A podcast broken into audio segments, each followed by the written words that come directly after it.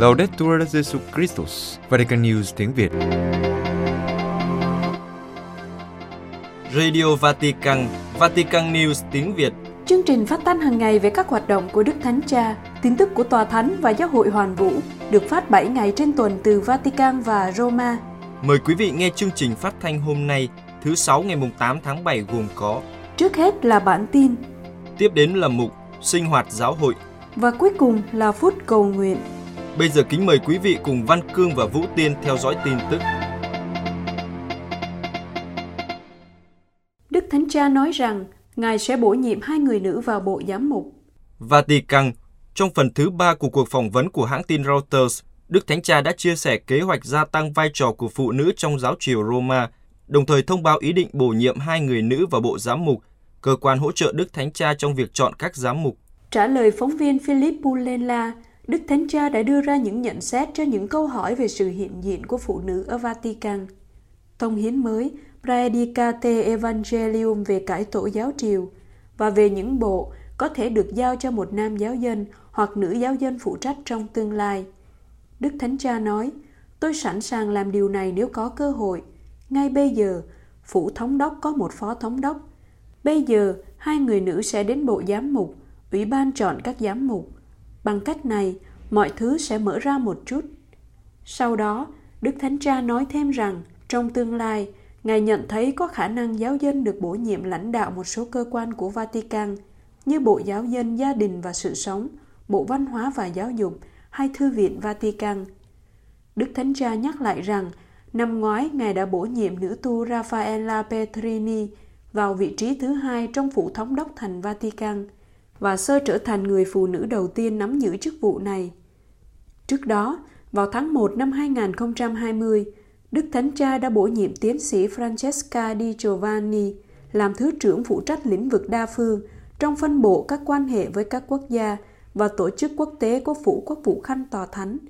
Và đây cũng là người nữ đầu tiên giữ chức vụ này. Các bổ nhiệm đáng chú ý khác của Đức Thánh Cha bao gồm việc bổ nhiệm nữ tu Nathalie Becquat người Pháp thuộc dòng các nữ tu truyền giáo Xavier làm phó tổng thư ký thượng hội đồng giám mục và nữ tu Alexandra Smerili, dòng con Đức Mẹ phù hộ, làm tổng thư ký Bộ Phục vụ Phát triển Con Người Toàn diện. Đức Thánh Cha Francisco chia sẻ về cuộc sống cá nhân của mình trong một podcast. Vatican Trong một podcast được thực hiện và chia sẻ bởi cha Guillermo Marco, người Argentina, phụ trách văn phòng báo chí của Tòa Tổng giám mục Buenos Aires trong 10 năm, khi Đức Thánh Cha còn là giám mục giáo phận này – Đức Thánh Cha đã chia sẻ một số điểm về cuộc sống cá nhân như đời sống thiêng liêng của Ngài, mong ước được đi bộ trên đường như ở Argentina. Nhiều đề tài về đời sống của Đức Thánh Cha đã được Ngài chia sẻ trên các phương tiện truyền thông khác. Trong lần này, Ngài chọn nói về cuộc sống đơn giản hơn, những câu hỏi mà chúng ta thường tự hỏi về một người chúng ta quen biết như người này sống như thế nào, cầu nguyện như thế nào. Bắt đầu cuộc phỏng vấn, Đức Thánh Cha nói với cha Marco, Trái tim của tôi là một nhà kho chứa đầy những thứ tôi giữ.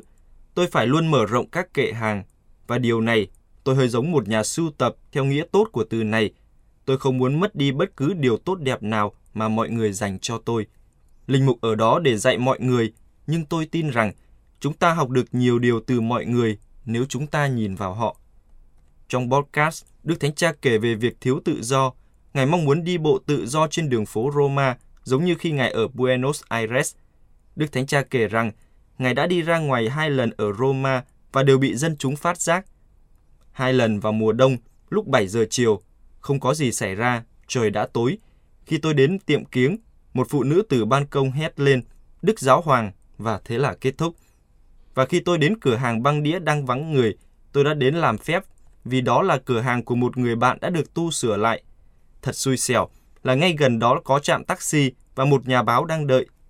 Đức Thánh Cha không hối hận vì đã chọn cư trú tại nhà trọ Thánh Marta, chứ không phải dinh tông tòa khi được bầu làm giáo hoàng vào năm 2013. Ngài kể rằng, ngày thứ hai sau khi được bầu làm giáo hoàng, khi đến dinh tông tòa để xem chỗ ở, Ngài thấy nó quá to lớn, giống như cái phễu úp ngược, và Ngài đã xin Chúa cho Ngài một lối thoát. Sau đó, Ngài đã nói chuyện với Đức Hồng Y Giuseppe Bertello và Đức Hồng Y đã rủ Ngài đến nhà trọ Thánh Marta. Ngày hôm sau, người ta đã dọn cho ngài một căn hộ bao gồm phòng ngủ, phòng làm việc và phòng tắm. Đức Giáo Hoàng cầu nguyện như thế nào? Đức Thánh Cha nói rằng, việc cầu nguyện của một giám mục là săn sóc đoàn chiên, nói theo nghĩa phúc âm, và Đức Giáo Hoàng là một giám mục, nên Ngài cũng làm theo cùng một phong cách tương tự, cầu xin, cầu bầu, tạ ơn vì tất cả những điều tốt đẹp đã được thực hiện. Một ngày của Đức Thánh Cha bắt đầu vào sáng sớm với cầu nguyện. Ngài cho biết đó là một thói quen lành mạnh, chưa bao giờ bị mất đi, và giải thích thêm rằng nếu bạn không cầu nguyện vào ban sáng, bạn sẽ không cầu nguyện nữa. Khi được hỏi về những vấn đề sức khỏe gần đây, Đức Thánh Cha trả lời, tôi không cảm thấy tuổi tác. Có lẽ khi tôi nghĩ rằng mình 85 tuổi, điều đó có vẻ không thực. Tôi ở tuổi này, tôi tự cười mình và tiếp tục tiến bước. Tòa Thánh, tự do tôn giáo đảm bảo hòa bình. Vatican, trong sứ điệp video gửi tới Hội nghị Bộ trưởng về tự do tôn giáo hoặc tín ngưỡng diễn ra ở Anh trong hai ngày mùng 5 và mùng 6 tháng 7, Đức Hồng Y Miguel Angel Wusot, Chủ tịch Bộ Đối thoại Liên tôn nhấn mạnh rằng tự do tôn giáo đặc biệt quan trọng trong thế giới hôm nay vì các tôn giáo đóng góp đáng kể vào việc xây dựng tình huynh đệ, bảo vệ công lý và hòa bình. Nhắc lại văn kiện Dignitatis Humanae của Công đồng Vatican II về tự do tôn giáo, Đức Hồng Mi Ayuso nói rằng Giáo hội Công giáo không ngừng ủng hộ tự do của các cá nhân và tôn trọng các cộng đoàn tôn giáo trong lĩnh vực thánh thiêng của tôn giáo và đức tin liên quan đến mục đích tối hậu cuộc đời chúng ta. Các quốc gia không được cản trở quá mức dù là ép buộc hay ngăn cấm tự do thực hiện lương tâm. Đức Hồng Y khẳng định văn kiện Dignitatis Humanae giải thích lý do tại sao việc thực hành tôn giáo không được ngăn cấm. Về bản chất, trước hết, thực hành tôn giáo bao gồm các hành vi tự nguyện nội tại và tự do. Qua đó, con người ngay lập tức hướng đến Thiên Chúa và những hành vi như thế của con người không thể bị cấm hoặc bắt phải thực hành. Hơn nữa, vì con người vốn có xã hội tính, vì thế không thể cấm họ thể hiện niềm tin ra bên ngoài, miễn là biểu hiện đó hướng đến công ích. Và trong hoạt động đối thoại và chia sẻ này, nhà nước có thể là một đối tác hữu ích. Đức Hồng Y Ayuso ca ngợi thực tế rằng nhiều thể chế thế tục đã công nhận những nguyên tắc này, hiện được ghi nhận trong một số tuyên bố và thỏa thuận quốc tế và đã đưa ra một loạt các quy định pháp lý mà nếu được thực hiện với trí tuệ và lòng dũng cảm, có thể bảo vệ hiệu quả quyền tự do của tôn giáo hoặc tín ngưỡng của các cá nhân và cộng đoàn, bao gồm cả các cộng đoàn tôn giáo thiểu số, là những người phải chịu nhiều hành vi bất khoan dung và bắt hại. Chủ tịch Hội đồng Tòa Thánh về đối thoại liên tôn còn nhận xét thêm rằng chủ nghĩa cực đoan và bảo thủ tìm thấy mảnh đất màu mỡ không chỉ trong việc lợi dụng tôn giáo vì mục đích quyền lực, nhưng còn trong khoảng trống lý tưởng và đánh mất căn tính. Những hiện tượng này ảnh hưởng đáng kể đến nhiều xã hội, đặc biệt là những xã hội phát triển. Khoảng trống ý nghĩa này dễ làm nảy sinh nỗi sợ hãi, dẫn đến việc coi người kia là mối đe dọa và kẻ thù. Về vấn đề này, Đức Hồng Y Ayuso nhấn mạnh rằng Đức Thánh Cha Francisco cộng tác với nhiều lãnh đạo tôn giáo và những người thiện trí, đưa ra con đường của tình huynh đệ nhân loại như con đường tiến bước. Đức Hồng Y Ayuso kết luận, tương tự như vậy, cuộc đối thoại với các quốc gia và các tổ chức của họ có thể giúp hiểu biết nhiều hơn và đưa ra các cam kết hợp tác vì hòa bình và phát triển đích thực, bao gồm cả phát triển tinh thần. Tòa Thánh tham gia hội nghị tái thiết Ukraine. Geneva nhận lời mời của ông Ignazio Cassis, Tổng thống Liên bang Thụy Sĩ, và ông Volodymyr Zelensky, Tổng thống Ukraine, Đức Tổng giám mục Mirolas Vakovsky, Thứ trưởng Ngoại giao Tòa Thánh đã đến Thụy Sĩ tham gia hội nghị tái thiết Ukraine ở Lugano. Tại hội nghị, Đức Tổng giám mục đã kêu gọi các quốc gia cam kết tái thiết Ukraine bị chiến tranh tàn phá. Hội nghị diễn ra từ ngày mùng 4 đến mùng 5 tháng 7 Đức Tổng Giám mục Wanchowski đã mang tới Lugano những mong muốn và lời cầu nguyện của Đức Thánh Cha cho một tương lai khao khát hòa bình trên vùng đất Ukraine. Để với sự đoàn kết của tất cả mọi người, người ta có thể tái tạo bằng lòng bác ái những gì đã bị tàn phá bởi sự điên cuồng của chiến tranh. Hội nghị có sự tham dự của hơn 40 quốc gia ở cấp bộ trưởng, trong đó có bà Ursula, Chủ tịch Ủy ban châu Âu. Chính bà sau đó đã ký tuyên bố với các nguyên tắc Lugano về tái thiết Ukraine – đồng ý về sự cần thiết của những cuộc cải cách sâu rộng để hiện đại hóa đất nước. Trong bài phát biểu ngắn tại Lugano, Đức Tổng giám mục Wanchowski bày tỏ hy vọng của Tòa Thánh rằng chiến tranh sẽ kết thúc càng sớm càng tốt và những nỗ lực chung của cộng đồng quốc tế có thể dẫn đến việc khắc phục cuộc khủng hoảng nhân đạo nghiêm trọng và tái thiết kết cấu vật chất và tinh thần của xã hội, trở thành một dấu hiệu hy vọng mạnh mẽ cho người dân Ukraine. Giáo hội Hàn Quốc lo ngại về sự gia tăng số ca phá thai. Hàn Quốc, Giáo hội Hàn Quốc đã cùng với các nhà hoạt động ủng hộ sự sống bày tỏ lo ngại về tình trạng gia tăng các vụ phá thai ở nước này sau khi nước này thông qua một lệnh của tòa án cách đây 2 năm không xem phá thai là bất hợp pháp. Công ty truyền hình Hòa bình Công giáo đưa tin hôm 1 tháng 7 rằng một cuộc khảo sát của Viện Y tế và Xã hội Hàn Quốc ước tính có khoảng 32.000 ca phá thai được thực hiện vào năm 2020. Độ tuổi trung bình của phụ nữ tìm cách phá thai là 27 vào năm 2020, trẻ hơn khoảng 1,4 tuổi so với độ tuổi trung bình được ghi nhận trong một cuộc khảo sát vào năm 2018. Cha Park Jung-woo, Tổng thư ký Ủy ban sự sống của Tổng giáo phận Seoul, lưu ý rằng sự gia tăng số ca phá thai có liên quan đến sự thiếu trách nhiệm rõ ràng của con người, những người không coi sự sống, tình dục và tình yêu là bổ sung cho nhau. Cha nói trong một cuộc phỏng vấn, mọi người nên ý thức về việc sinh sản của mình và có trách nhiệm hơn. Chúng ta nên giáo dục họ nhiều hơn để họ không tách rời sự sống, tình dục và tình yêu. Chính phủ Hàn Quốc không giải thích lý do nào khiến các ca não phá thai gia tăng mạnh mẽ. Tuy nhiên, các nhà quan sát chỉ ra rằng sự gia tăng diễn ra khi quốc gia này vào năm 2019 không còn xem phá thai là bất hợp pháp. Phá thai bị cấm ở Hàn Quốc vào năm 1953. Tuy nhiên, phá thai bất hợp pháp diễn ra phổ biến do luật pháp không được thực thi nghiêm túc. Các nhà ủng hộ phá thai và các nhà hoạt động vì quyền phụ nữ gọi lệnh cấm là phân biệt đối xử vì nó buộc phụ nữ phải phá thai bí mật trong điều kiện không an toàn khiến tính mạng của họ gặp rủi ro lớn. Tòa án Hiến pháp của Hàn Quốc vào năm 2019 đã ra phán quyết rằng kết tội việc phá thai là bất hợp pháp và yêu cầu chính phủ dỡ bỏ lệnh cấm. Vào tháng 1 năm 2021, Quốc hội đã thông qua các điều kiện pháp lý để không xem phá thai là bất hợp pháp nữa và bãi bỏ các luật trước đây đã cấm việc này.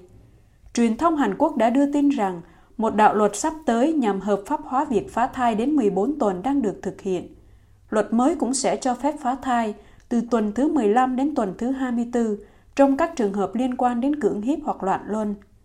Giáo hội Hàn Quốc từ lâu đã vận động bảo vệ sự sống và phản đối việc phá thai dựa trên lập trường của giáo hội công giáo về sự thánh thiêng của sự sống. Giáo hội dạy rằng sự sống con người phải được bảo vệ ngay từ khi được thụ thai.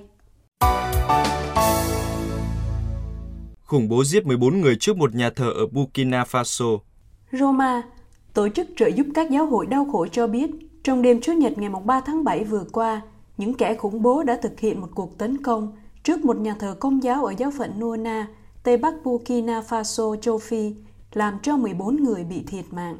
Một linh mục của giáo phận Nuna kể lại với tổ chức trợ giúp các giáo hội đau khổ rằng, chiều tối Chúa Nhật, trước tiên những kẻ khủng bố đến một nhà thờ công giáo và giết 14 người trước nhà thờ. Sau đó, chúng di chuyển đến các nơi khác, giết thêm nhiều người nữa. Tổng số nạn nhân có thể lên đến 30 người. Vị linh mục kể, chúng tôi kinh hoàng. Tại đây khi thức dậy, chúng tôi không biết mình có sống đến chiều tối hay không. Linh mục cho biết thêm, nhiều người trong số các nạn nhân là Kitô hữu hoặc theo tín ngưỡng truyền thống của châu Phi đã liên tục cầu xin tha chết, nhưng những kẻ khủng bố trong hai năm qua đã luôn đưa ra lời đe dọa ở khu vực, đã kết liễu cuộc sống của họ. Cách tấn công của những kẻ khủng bố giống như những lần trước. Chúng sử dụng xe máy, trùm đầu và có vũ khí. Vào ban đêm, rất khó biết có bao nhiêu, chắc chắn khoảng vài chục. Tình hình bạo lực ở Burkina Faso tiếp tục diễn ra với các cuộc tấn công khủng bố liên tục, cũng như các vụ bắt cóc và giết hại các kỳ tô hữu và tu sĩ công giáo, như vụ những kẻ khủng bố sát hại cha Antonio Fernandez, tu sĩ dòng Sali riêng vào năm 2019. Ngoài ra còn có các trường hợp của Sir Suenlen Tennyson, 83 tuổi người Mỹ, thuộc dòng các nữ tu Maria Thánh Giá, bị bắt cóc vào tháng 4 năm 2022. Rồi một tiểu trùng viện ở Burkina Faso cũng đã bị tấn công và phóng hỏa vào tháng 2 năm nay. Với tình hình bất an trong khu vực, tổ chức trợ giúp các giáo hội đau khổ đã xúc tiến các dự án giúp đỡ các nạn nhân và những người phải di rời vượt qua những chấn thương của các vụ tấn công và có thể tiếp tục sống. Ngoài ra, tổ chức đã tài trợ cho các đài phát thanh để liên lạc và chăm sóc mục vụ tốt hơn ở những nơi mà mọi người phải trốn chạy do khủng bố. Quý vị vừa theo dõi bản tin ngày 8 tháng 7 của Vatican News tiếng Việt. Vatican News tiếng Việt. Chuyên mục Sinh hoạt giáo hội. Đức Hồng Y Pietro Parolin viếng thăm Nam Sudan. Kính thưa quý thính giả, sau khi viếng thăm thủ đô Kinshasa của Cộng hòa Dân chủ Congo từ ngày 1 đến 4 tháng 7, Đức Hồng Y Pietro Parolin, quốc vụ khanh tòa thánh, đã bắt đầu chặng thứ hai của chuyến viếng thăm Phi Châu nhân danh Đức Thánh Cha, viếng thăm thủ đô Juba của Nam Sudan. Trưa ngày 4 tháng 7, sau khi cử hành thánh lễ và gặp gỡ cộng đoàn tại Chứng viện giáo phận thủ đô Kinshasa của Congo, Đức Hồng Y đã lên đường đi Nam Sudan. Đến phía trường thủ đô Juba vào lúc quá 10 giờ sáng ngày 5 tháng 7, Đức Hồng Y được sứ toàn tòa thánh và một số vị trong hội đồng giám mục đón tiếp giữa tiếng trống, các bài hát và điệu múa cùng những tiếng hú đặc trưng của người dân châu Phi. Tại phòng chờ của phía trường, Đức Hồng Y được tướng Quan Manjang Juk, đại diện Tổng thống Salva Kiir chào đón. Đức Hồng Y quốc vụ khanh tòa thánh nói với giới truyền thông địa phương rằng Ngài ấn tượng với sự chào đón không thể tưởng tượng và cảm ơn tất cả Tổng thống, các đại diện giáo hội và toàn dân Nam Sudan. Đức Hồng Y nói, Thật là một niềm vui lớn đối với tôi khi được ở đây và ở lại đây vài ngày để cử hành thánh lễ, cầu nguyện, gặp gỡ người dân, nhân danh Đức Thánh Cha, người luôn mang anh chị em trong lòng, rất quan tâm đến hòa bình và hòa giải ở Nam Sudan và theo dõi những diễn biến tốt đẹp đang diễn ra. Cảm ơn quý vị rất nhiều. Tướng Manjang Diop thốt lên, Juba chào mừng ngài, hòa bình đang đến. Vào lúc 3 giờ chiều ngày 5 tháng 7, Đức Hồng Y Quốc vụ Khanh Tòa Thánh đã gặp Tổng thống của Nam Sudan Salva Kiir tại phủ Tổng thống. Đây là sự kiện chính thức đầu tiên trong chuyến viếng thăm Juba của Đức Hồng Y Parolin. Những suy nghĩ đầu tiên của Tổng thống Nam Sudan và của Đức Hồng Y Parolin là về sức khỏe của Đức Thánh Cha và việc ngài hoãn chuyến viếng thăm Phi Châu. Đức Hồng Y đã nhắc lại mong muốn của Đức Thánh Cha là sẽ viếng thăm Phi Châu ngay khi có điều kiện. Tổng thống Savaki nói, Tôi tin tưởng về chuyến thăm của Đức Giáo Hoàng và đảm bảo rằng đất nước sẵn sàng hỗ trợ sự kiện quan trọng này và tất cả các kỳ thủ thuộc các hệ phái khác nhau đã hiệp nhất để cầu nguyện cho ngày phục hồi nhanh chóng. Thông điệp của Đức Thánh Cha được Đức Hồng Y gửi đến Tổng thống Nam Sudan, trong đó nhấn mạnh hai điểm chính, hòa giải và hòa bình. Đức Hồng Y nói với Tổng thống, cuộc chiến cần thiết duy nhất là cuộc chiến vì hòa bình và phát triển. Đó là cuộc chiến được tiến hành cùng nhau. Hòa bình và phát triển là hai điều gắn liền với nhau. Không có hòa bình thì không thể phát triển, và không có hòa bình là nguồn gốc của sự bất ổn và bất mãn. Hai vị đã nhắc lại ngày tĩnh tâm cầu nguyện tại Vatican vào năm 2019 với sự tham dự của các lãnh đạo Nam Sudan.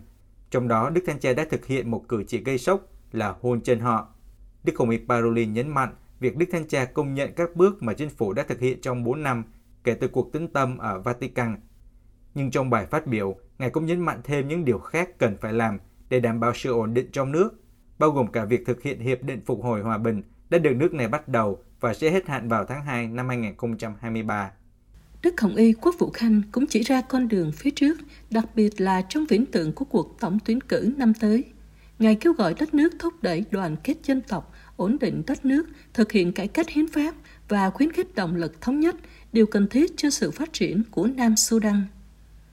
Ngài lặp lại những dòng cuối cùng của bài phát biểu mà Đức Thánh Cha đã nói với các nhà lãnh đạo tại ngày cầu nguyện, đối thoại và gặp gỡ tại Vatican. Tại đó, Tổng thống Salva Kiir, các phó tổng thống được chỉ định Riek Macha và Rebecca Nandek Demaio đã có mặt. Và với ba người quý vị, những người đã ký hiệp định hòa bình, tôi yêu cầu với tư cách là một người anh em, hãy duy trì hòa bình. Tôi hết lòng yêu cầu quý vị điều này. Hãy để chúng ta tiến bước sẽ có nhiều vấn đề, nhưng đừng sợ hãi, hãy tiến lên và giải quyết vấn đề. Quý vị đã bắt đầu một quá trình, cầu xin cho nó sẽ kết thúc tốt đẹp. Sau đó, Tổng thống Salva Kiir đã chia sẻ về hai ngày ở Vatican. Ông nói, chúng tôi trở về từ Roma và chúng tôi không chiến đấu nữa. Ông đảm bảo, tôi đã nói không với những cuộc chiến mới. Mọi người có thể không nhìn thấy được những sự tiến bộ, nhưng họ đã nghe thấy sự im lặng của vũ khí. Chúng tôi không cho phép bất kỳ ai bắt đầu chiến tranh. Tôi không muốn chiến đấu nữa, bây giờ chúng tôi muốn hòa bình trên đất nước. Tổng thống Nam Sudan nói với Đức Hồng Y và hứa rằng mọi thứ có thể sẽ được thực hiện để ngăn chặn bạo lực và để bảo vệ người dân. Đức Hồng Y Parolin nói, hãy làm mọi sự với sự trợ giúp của Thiên Chúa. Đức Hồng Y và Tổng thống cũng nói về những thách thức mà Nam Sudan phải đối mặt từ các vấn đề trong nước và quốc tế. Họ cũng nhắc đến việc chuẩn bị cho cuộc bầu cử sắp tới. Đức Hồng Y Parolin nhấn mạnh rằng cuộc bầu cử là một bước quan trọng để củng cố hòa bình và hòa giải và nói thêm rằng tất cả các lực lượng chính trị phải phục vụ cho sự tiến bộ và phát triển của đất nước. Sau khi gặp Tổng thống Ki, Đức Hồng Y đã gặp Phó Tổng thống thứ nhất Riek Machar. Trong khoảng 30 phút, ông Machar nhắc lại cuộc gặp gỡ Đức Thanh Cha vào năm 2019. Ông lưu ý rằng việc Đức Thanh Cha thăm Nam Sudan sẽ thúc đẩy các tiến trình khác nhau đang được thực hiện, vì đây là những gì đã xảy ra trong những tháng trước chuyến đi bị hoãn lại của Đức Thánh Cha. Ông Matcha cho biết, chúng tôi đang chuẩn bị để đưa ra những kết quả cụ thể. Ông hy vọng rằng một điều gì đó sẽ khởi động quá trình thực hiện Hiệp định Phục hồi Hòa bình trước khi nó hết hiệu lực. Dù đây là một mục tiêu chắc chắn không dễ đạt được, nhưng ông hy vọng rằng Nam Sudan sẽ không thiếu sự giúp đỡ của Tòa Thánh. Thứ Năm, ngày 6 tháng 7, Đức Hồng Y Quốc vụ Khanh Tòa Thánh đã cử hành thánh lễ tại trại Benchiu ở phía bắc Nam Sudan, nơi tập trung hơn 140.000 người, hơn một nửa trong số đó là trẻ em. Trước đó, Ngài đã gặp các đại diện của phái bộ gìn giữ hòa bình ở Nam Sudan và chính quyền địa phương. Khởi hành từ tờ mờ sáng trên chiếc máy bay 15 chỗ ngồi của Liên Hiệp Quốc, sau khi bay qua những con sông và cánh rừng, Đức Hồng Y đã đến vùng sa mạc, nơi mà làn gió duy nhất giúp giải tỏa cái nóng gần 41 độ, đã thổi bụi đỏ dính vào quần áo và những chiếc điện thoại. Đức Hồng Y đi xe Jeep đến trung tâm Banchiu, nơi Ngài gặp chính quyền địa phương – Đám đông các phụ nữ, thanh thiếu niên và trẻ em vui mừng chào đón Ngài. Giữa đám đông này, Đức Hồng Y tiến vào giáo sứ Thanh Martin de Porres. Đó không phải là một nhà thờ mà là một túp lều lớn, hơi tối, được chiếu sáng bởi hai hàng các cậu bé giúp lễ đang cầm những ngọn nến xanh.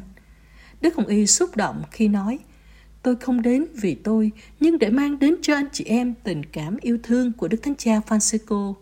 Tôi đến như do anh tẩy giả để chuẩn bị cho Ngài đến. Đức Giáo Hoàng muốn đến Nam Sudan, Ngài đang lên kế hoạch cho một chuyến đi đến Juba, nhưng chuyến thăm được dự định trên khắp đất nước để gặp gỡ tất cả người dân.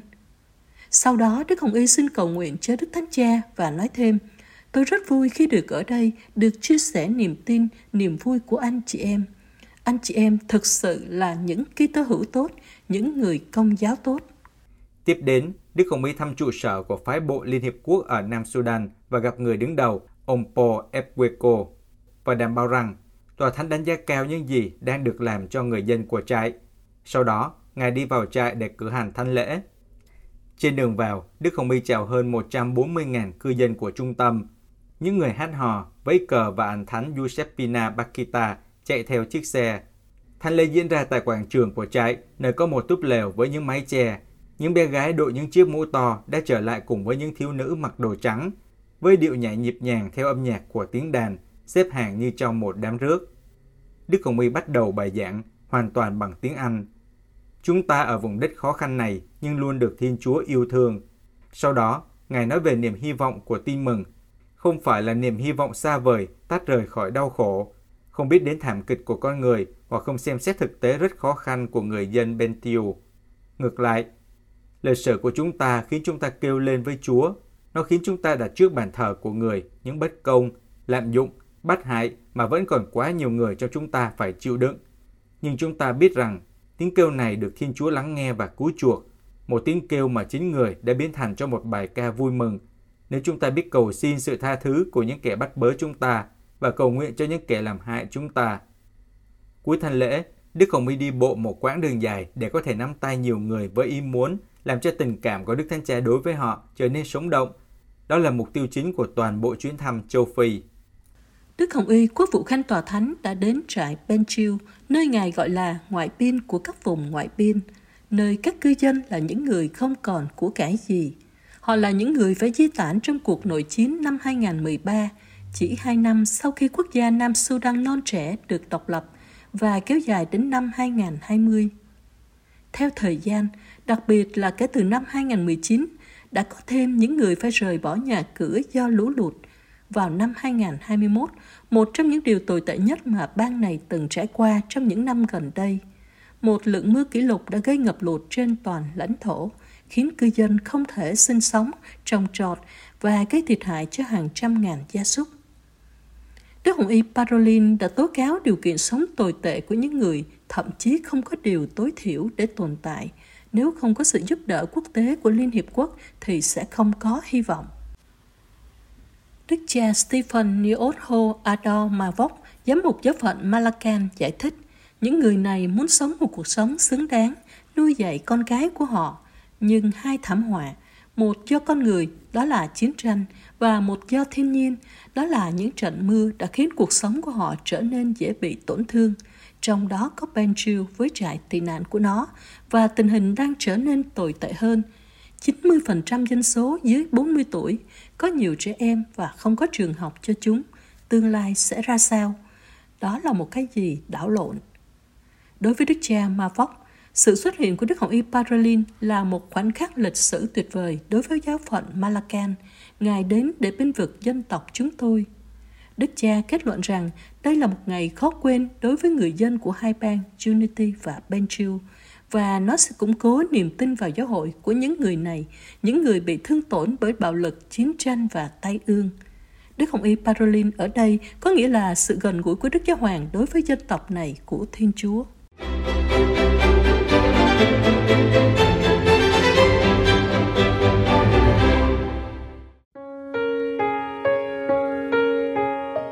Vatican News tiếng Việt.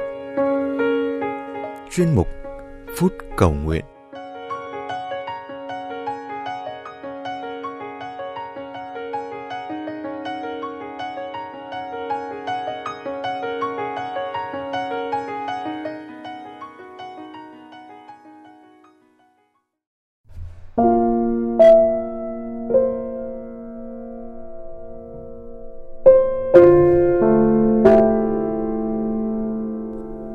Trầm trong cuộc đời.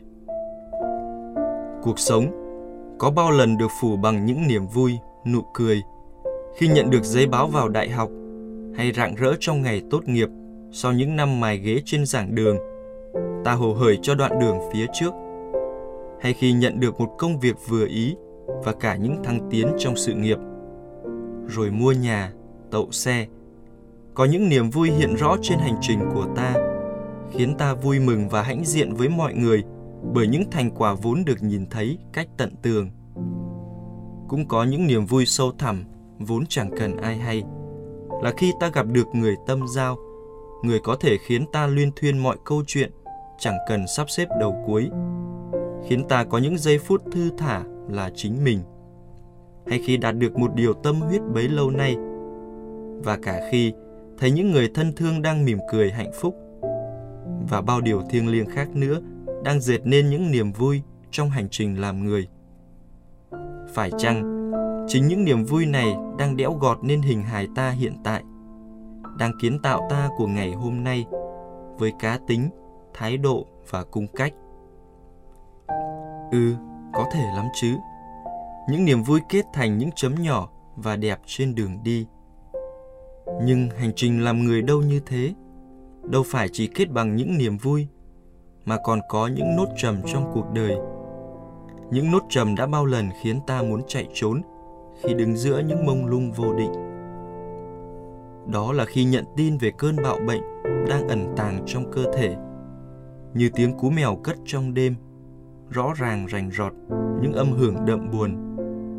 Khi ấy, ta hốt hoảng với chính mình, bởi tuổi mới ngoài 30 bao dự định kế hoạch mới chỉ đang bắt đầu. Ấy vậy mà phải dọn giường hết lại để sống chế độ hưu dưỡng, ăn có giờ, thuốc có giấc. Và những cơn đau đắng đến thăm bất chợt mà nán lại lâu ghê. Để rồi khiến ta có những giờ chìm vào u tối, những suy nghĩ miên man khi hưu quạnh. Chúng dần khiến ta phải nhìn và thiết lập đời mình theo một lăng kính khác xưa đó là khi những hồ hởi cho ngày được nhận vào dòng được gác lại để đối diện với một thực tại rõ ràng. Con đường này dường như không phù hợp với ta. Suy nghĩ ấy trở nên chắc chắn hơn sau những bàn hỏi cầu nguyện và những khuya trằn trọc nghĩ lên nghĩ xuống nghĩ trước nghĩ sau.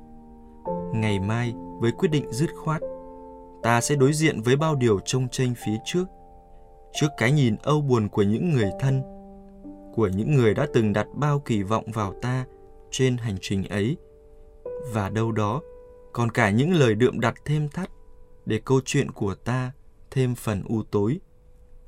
Rồi những tranh vênh khi nhìn về công việc và cuộc sống, nhiều bon chen sau cánh cổng này. Những ngày cuối bên cánh cổng bình yên này kéo ta trầm lại để chuẩn bị cho những ngày sau tới. Và ngoài kia, còn bao nốt trầm khác trong cuộc đời mà có khi chỉ ta mới thấu và gặm nhấm. Có những nốt trầm đã khiến ta muốn gào thét, muốn than trách, muốn hỏi tại sao và muốn bỏ chạy thật xa. Nhưng cũng chính những nốt trầm ấy đã níu ta lại, giữ chân ta chậm lại trước những cuộc vui và dòng xoáy cuộc đời dường như đang khiến ta lạc mất chính mình. Chính những nốt trầm bắt ta phải dừng mọi hoạt động, công việc để suy nghĩ, để ngẫm và để dần nhận ra đâu là điều thực sự quý giá trong cuộc đời. Đâu là những phù du mà ta đã theo đuổi, bám lấy trong những ngày qua. Đâu là điểm tựa, là ý nghĩa đời ta.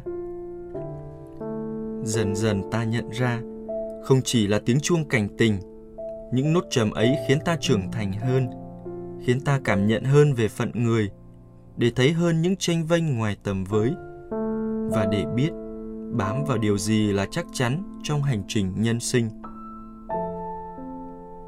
Lạy Chúa, trước những nốt trầm trong cuộc đời, xin đồng hành cùng con, giúp con can đảm đối diện và cùng con đi qua những nốt trầm ấy để chính con được biến đổi từng chút qua những thinh lặng bên người.